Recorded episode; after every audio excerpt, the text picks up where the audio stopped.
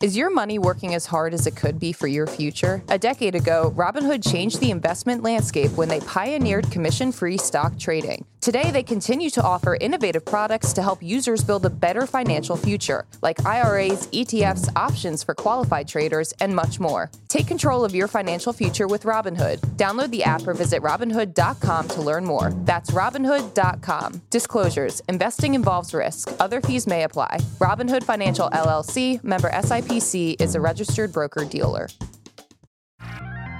Good morning, Brew Daily Show. I'm Neal Freyman. And I'm Toby Howell. Today, corporate DEI programs are under siege following the resignation of Harvard's president. Then we'll tell you why the guru behind the book Rich Dad Poor Dad might not be someone you should be listening to. It's Friday, January 5th. Let's ride.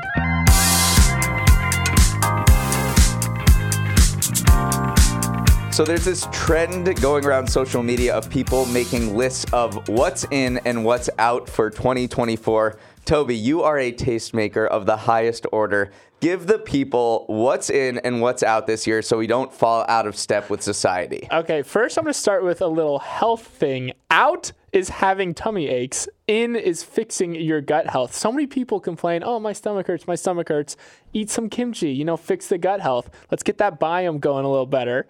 Okay, out, shutting the heck up. In is yapping as podcasters, yapping's in this year. It's going to be a big year for yappers. And then finally, you're going to like this one. Out is constantly having external stimuli, and in is doing the dishes or doing chores with intention, just being very present in the moment. So being more present is in this year. Any comments, Neal? I like him. He's in. I'm not going to follow him probably, but, but I do like the fermented foods trend. I think that's going to be big. All right, that's huge. Before we jump into the show, we have a quick word from our sponsor, Veeam. So, as you know, Neil, I like to run. It's something Veeam and I have in common, actually. As in, Veeam helps you recover data faster to keep your business running. No, it's more Veeam has multi layer protection that keeps my data secure to keep my business running. All right, Toby versus Veeam marathon race at the end of the year. Let's do it. Head to veeam.com today to discover more. That's V E E A M.com today. Let's begin with the three most controversial letters in business. DEI. They stand for Diversity, Equity, and Inclusion programs intended to boost minority representation, and critics of these initiatives are on the attack following the resignation of Claudine Gay, Harvard's first black female president who championed those efforts. Corporate DEI programs surged following the murder of George Floyd and the Black Lives Matter protests in 2020 when companies were forced to reckon with their lack of diverse workforces. Chief Diversity and Inclusion Officers were the fastest growing C suite position in 2020 and 2021, according to a LinkedIn report, with 169% growth in hires. But now DEI is increasingly under fire from conservatives who accuse the programs of discriminating against white people and for promoting the interest of certain minority groups at the expense of others. The debate over DEI and Claudine Gay at Harvard has even led to a nasty war of words between billionaire CEOs. This week, both the hedge fund manager Bill Ackman and Elon Musk have called DEI racist, leading to a defense from Mark Cuban, who called them good for business. Still, the term DEI may be in retreat as emboldened critics sense blood in the water and prepare legal challenges to companies' diversity programs. Nearly a third of people hired in diversity related roles after George Floyd have already left. Yeah, you now have a group of people working to dismantle DEI at the corporate level. It didn't just stop at these universities. Some lawyers, some investors are potentially looking at corporate law in order to pressure these companies into rolling back their DEI. I mean, the argument is that this preferential hiring may have deprived companies of hiring like the best talent, which is under corporate law potentially a breach of the board's duties to shareholders. So they're taking a, a shareholder specific argument to this. So this is not necessarily only a culture war anymore. It is going to uh, boardrooms and using corporate law. A lot of this stems back to last summer when the Supreme Court made this decision to overturn the use of affirmative action in university application policies. They said you cannot use race based admissions anymore that was expected to spill over into the corporate world uh, with, like you said, these legal challenges to co- corporate and business uh, diversity hiring programs. And we're seeing that play out in a big way right now. Yeah, absolutely. But I, then you look at someone like Lululemon founder Chip Wilson, who's been very against DI for his pretty much entire tenure with the company, and then after he left the company as well. He recently just came out saying that he ripped Lululemon's DI efforts, saying as a company, you quote, don't want certain customers coming in, saying that Lululemon shouldn't be for everyone. But then you look at Lulu's performance as a company since kind of embracing a more inclusive ethos. It was up 55% last year, up over 200% since 2020. So if you are taking just a specific corporate lens to it, there are companies that succeed under this this framework, and potentially it shouldn't be like this sweeping rollback of, of DEI efforts. Right. So Mark Cuban has been one of the most forceful defenders of DEI, and on X, Twitter, whatever you want to call it, uh, kind of responded to Elon Musk with this this forceful response, and he went line by line with diversity, equity, and inclusion, and explained why it's good for business. And I'll just read a few of his responses so people can get a sense of, of his arguments. Said on diversity, good businesses look where others don't. Define the employees that will put your business in the best possible position to succeed. And on inclusion, he wrote, great companies create environments that reduce unnecessary stress on their employees. So he responded to Bill Ackman and Elon Musk saying, you guys don't want DEI programs? Don't have them. Like, I think my businesses will succeed if we implement these kind of programs that create diverse workforces. For decades, companies have followed users across the web, monitoring which sites they navigate to using cookies. But Google is finally killing that practice once and for all. It's moving forward with a plan to phase out cookies for Chrome users in a test that will initially be available to 1% of global users. But a lot of people use Chrome though, so 1% means 30 million people will be living cookie free as of yesterday. The change is made as Google is trying to balance increasing consumer privacy without disincentivizing companies from using their advertising products. It's been a tough wire to walk though, and already people from the digital ad industry are complaining that they weren't prepared for a post cookie life that strips away their ability to effectively target users. If you're one of the 30 million people initially, you may see some less relevant ads popping up across the web initially, but at least you know that your privacy is still intact. This is the culmination of a lot of years and a lot of pressure on big tech to clean up its act when it comes to user privacy. Is this about time, Neal? This is a huge deal. This is a $600 billion digital ad industry that's being completely turned on its head. I mean, even Google admitted we are making one of the largest changes to how the internet works in its history. And that's because cookies have been around since the dawn of the internet. They help, in many ways, they help us. I think people don't realize that cookies are the reason that that when you log into a website, you don't have to autofill all of your logins and your credit card information anymore because a cookie essentially identifies your computer along a network. But there are good cookies and bad cookies. There are first party cookies, which are the ones owned and operated by the website you go to. And then there are these third party cookies. That's the one Google's killing. Those are operated by advertisers and analytics uh, companies that want to track you across the website. So that's why if you're on a bomb, like a sock company uh, website buying some socks, uh, you will, and then you go to another website, read like a New York Times or Morning Brew article, you'll see uh, an ad for or maybe a rival sock company, and those are the things that Google is trying to kill. But trying to kill, but it's not completely going away, doing away with this, right? It has its own program that it wants to unleash. Yeah, there, there's this project called Privacy Sandbox that Google's been working on for a long time now. It involves a bunch of complicated new tools and new tracking methods. So technically, Google is pitching to digital advertisers that we are going to recreate the experience of using three third-party cookies. They have this feature called Protected Audience, which should potentially give you the same sort of audience data without the, the third party tracking.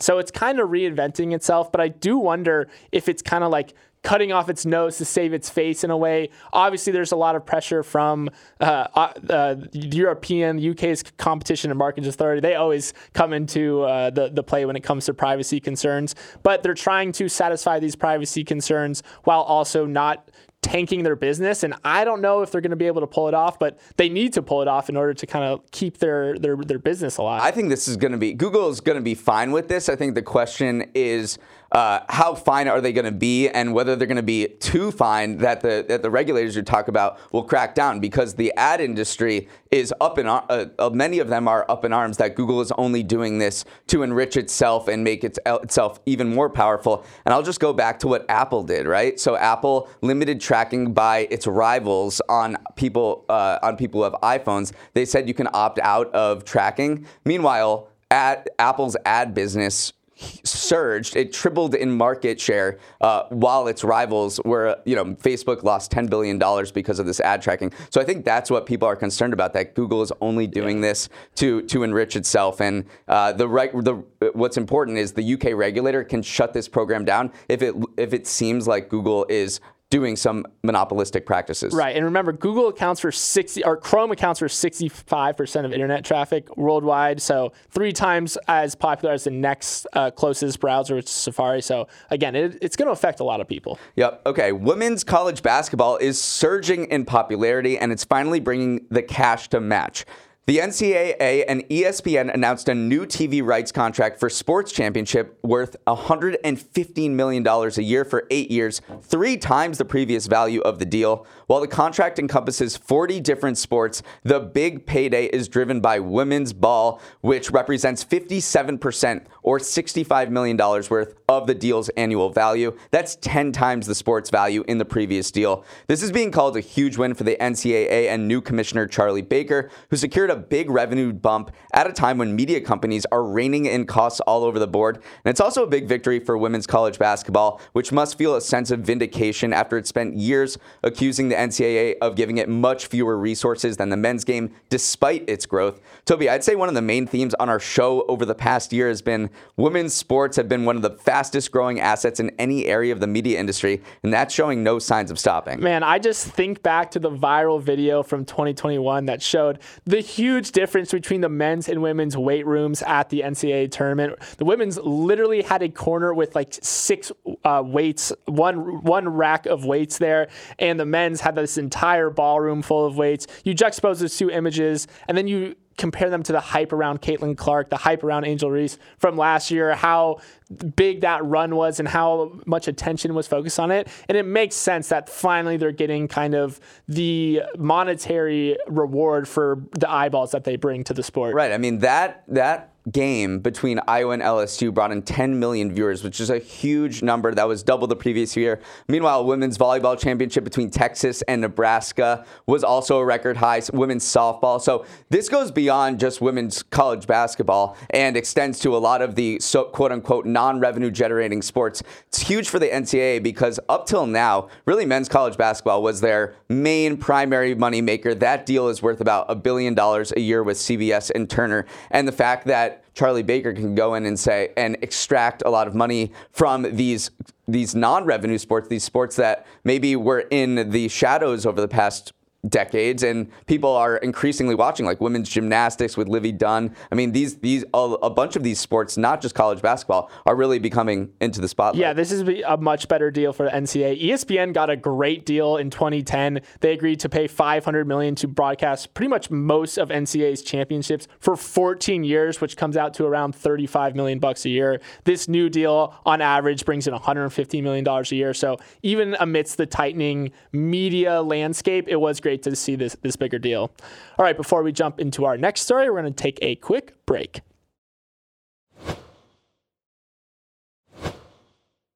It's stock of the week, dog of the week time, where you get to hear about one stock that stopped the gas pump on triple zero and one that lives in New Jersey and doesn't even get to pump their own gas.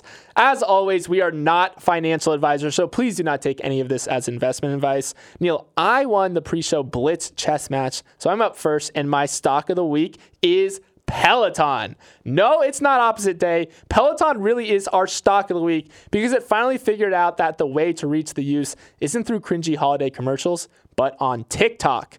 Peloton is partnering with TikTok to bring short form fitness videos to the platform, a move that has investors feeling nostalgic that the pandemic darling might have found its groove again. The partnership will show up as a totally new hub on TikTok you can find under the hashtag TikTok Fitness powered by Peloton. Peloton has been trying to reinvent itself recently as a fitness company for all with a tiered pricing strategy will let, that will let you access content on its app that you don't need its pricey stationary bike for. This partnership comes on the heels of Peloton teaming up with Lululemon as well, so it's clear new management is trying to get the company back on track. Stock jumped 13% yesterday uh-huh. alone. Neal, Peloton, is it back? Well, it's it's undergoing a transformation right now. Uh, not only is it much smaller than it was, but it used to want to be the Apple of fitness. And I think it even said that it wanted to be the Apple of fitness. It wanted to have this exclusive, really pricey hardware and pair that with the media package all in one place. And to access any of that, you needed to buy these bikes, these treadmills for thousands of dollars. That did not work. So now it, it wants to become, I want to say, the Google of spreading its media across various different channels, inking a bunch of partnerships, saying you don't need the bikes or the treads to become a part of the Peloton community. Uh, so it's yeah, it's, it has apparel partnership with uh, Lululemon. It's getting its bikes into different hotels and, and corporations, things like that. And now it's it's getting on TikTok, where you know TikTok, it seems a little ephemeral. Like you're not going to be a huge hardcore Peloton user because you're constantly scrolling. So it's not maybe this hardcore loyal base, but they're hoping it brings in a few more customers at the margin. Yeah, it's reinventing themselves as a more generalized fitness company. It is interesting though because this partnership isn't just going to be workout videos. They want the instructors who are these mini celebrities in their own right to kind of post their behind the scenes or get ready with me videos. It is interesting though because they could just do that without this formal partnership anyway. So I wonder why they needed felt the They'll need get to promoted by TikTok, right. maybe. That it's good for Peloton. I'm just wondering why TikTok felt the need to do it because they would come to their platform regardless of that. But anyways, I do think it's smart to lean into the influencer part of their coaches. Peloton has been riding the, the stationary bike struggle bus, though. In the three months that ended September, Peloton lost 30,000 members. Its its revenue fell to 595 million, down from 757 million three years ago during the height of the pandemic. So it's as just tossing said, Hail Marys right, now. right. now. It's just looking for something. All right, my dog of the week is Apple, which is apparently doing dry January because it's lost all of the buzz. The most valuable company in the US has fallen 6% this week after it got hit with not one, but two stock downgrades from analysts. These analysts pointed to a few different concerns keeping Tim Apple up at night. First is the gloomy macroeconomic outlook in China, which is a huge market for Apple and could dampen its iPhone sales there. Another bad omen, they said, is that Apple's booming and highly profitable services segment will slow down this year. And then there was this whole Apple Watch patent debacle that's not yet fully resolved and could dent sales over the holiday shopping season. So, all in all, a rough start of the year to Apple for Apple, which has become the most unloved big tech stock on Wall Street. Yeah, you're going to see that headline a, a lot. Apple is the least loved tech on Wall Street because there's only 33 buy ratings from analysts right now. Compare that to 68 from Amazon. And of course, these analyst ratings aren't everything, and no one truly knows which way the, the stock is going up or down. But it, it and it's coming off a great year too. It, it rallied nearly 50% last year. But if you kind of look at the broader tech sector, all of a sudden there's some cracks showing. The Nasdaq 100 declined for the fifth straight day. It's the longest losing streak in over a year, which which is kind of crazy to that only a one week losing streak is suddenly the longest streak in over a year. But some cracks are showing at the edges of these these big tech companies. Black Friday was a few months ago, but chaotic scenes reminiscent of the shopping scramble popped up this week when customers stampeded into Target to get their hands on an item they just needed to have. What product could possibly inspire such madness? Well, it's a water bottle, specifically a limited edition pink version of the 40 ounce Stanley Quencher that was released at Starbucks stores in Target locations. These water bottles have been a viral sensation in the past few years, becoming just as much a fashion accessory as a vessel for drinking. The Stanley Quencher was the top search product on Amazon this holiday season, and people were filmed literally crying when they opened up their Christmas gifts to see one of these water bottles. The story gets even more bizarre because Stanley is not this hot new startup company. It's in fact 111 years old. And just a few years ago, it was doing a steady $70 million in annual sales. Now, thanks to its viral water bottle, it did an estimated 750 million in sales last year. Toby, can you please explain the Stanley Cup craze? It's adult beanie babies all over again. It's got middle America an absolute chokehold. It's like Birkin bags for, for a more accessible Birkin bag, if you will. But there's this is no accident by by any means. There's this guy, Terence Reilly, currently leading Stanley, who was also in charge of turning Crocs around when he became an exec at Crocs in 2013. Nobody wore them. They were ugly. They were lame. Suddenly, when he left, they were on the feet of every celeb. Made a debut at London Fashion Week. He completely turned this brand around. And the same thing is happening with Stanley right now. For the past two years, yeah, revenue has doubled annually. Uh, sales of the specifically the Quench are up 300% year over year. I think what he did was really reimagine the brand more as an accessory than a hardcore piece of camping gear. It used to be these green water bottles were literally used by uh, B 17 pilots in World War II. Like they were extremely, extremely hardy camping accessories.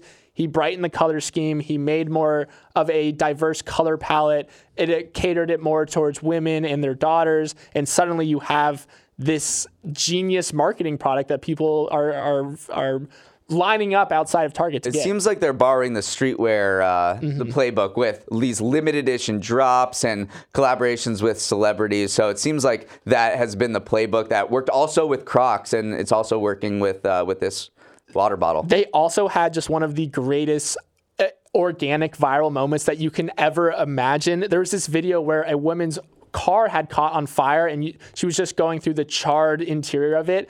And in the cup holder was uh, her Stanley water bottle. She pulled it out. It still had ice in it that you cannot yeah. dream of a more better uh, of a better organic marketing opportunity. And obviously stanley jumped on tiktok responded to the video and said we'll replace your car. They leveraged the most out of it.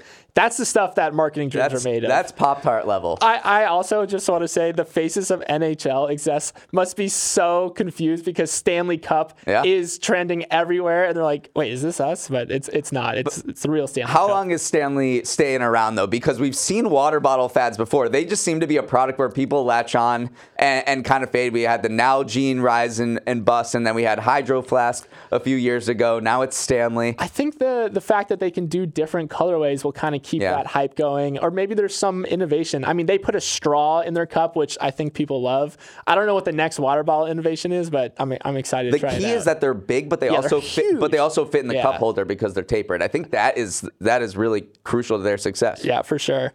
Okay, how many of you guys listening have read the book Rich Dad Poor Dad by Robert Kiyosaki? I'm sure it's a fair many of you. It sold over 30 million copies. It's an incredibly popular personal finance book that came out over 20 years ago, but its author is back in the news for a bizarre reel that's going viral on Instagram right now. The clip starts out innocuous enough with Kiyosaki explaining that he categorizes debt into good debt and bad debt, where good debt is used to purchase assets like real estate and bad debt is used to purchase liabilities liabilities like a fancy car.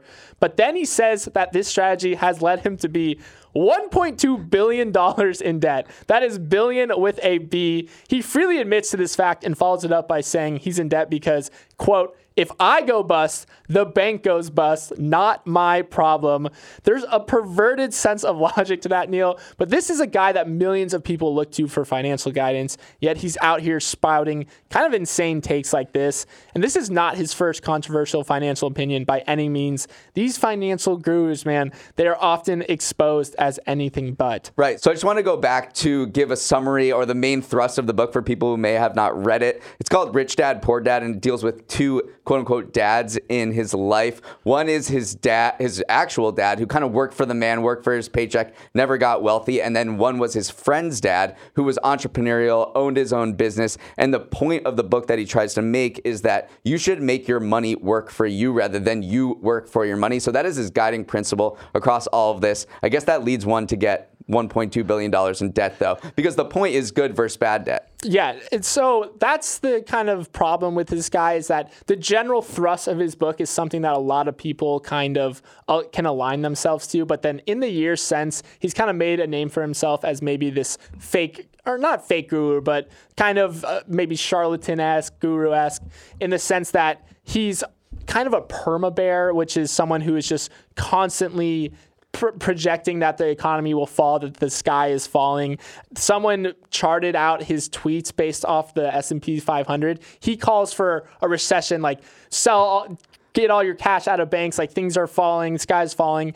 almost every quarter on record going back uh, over over years. And so he knows fear always sells. He kind of knows that when you are someone that people look to, you can find yourself back in the news, get uh, on headlines by saying, "Oh, a crash is falling because he wrote this book 20 years ago and people listen to him." So maybe the lesson here is whenever you read a personal finance book, take it with a grain of salt because the author could end up being 1.2 billion dollars in It- debt. do we think that's real? There's no way. How can you get 1.2 billion? That's a lot of Stanleys right there. All right, that is our show for this Friday. Have a great first weekend of 2024, everyone. As always, you can drop us a line at our email, morningbrewdaily at Let's roll the credits. Emily Milliron is our editor and producer. Samantha Velez and Raymond Liu are associate producers. Uchenua Ogu is our technical director. Billy Menino is on audio, in, hair, out, makeup. Devin Emery is our chief content officer, and our show is a production of Morning Brew. Great show today, Neal. I wish you all well.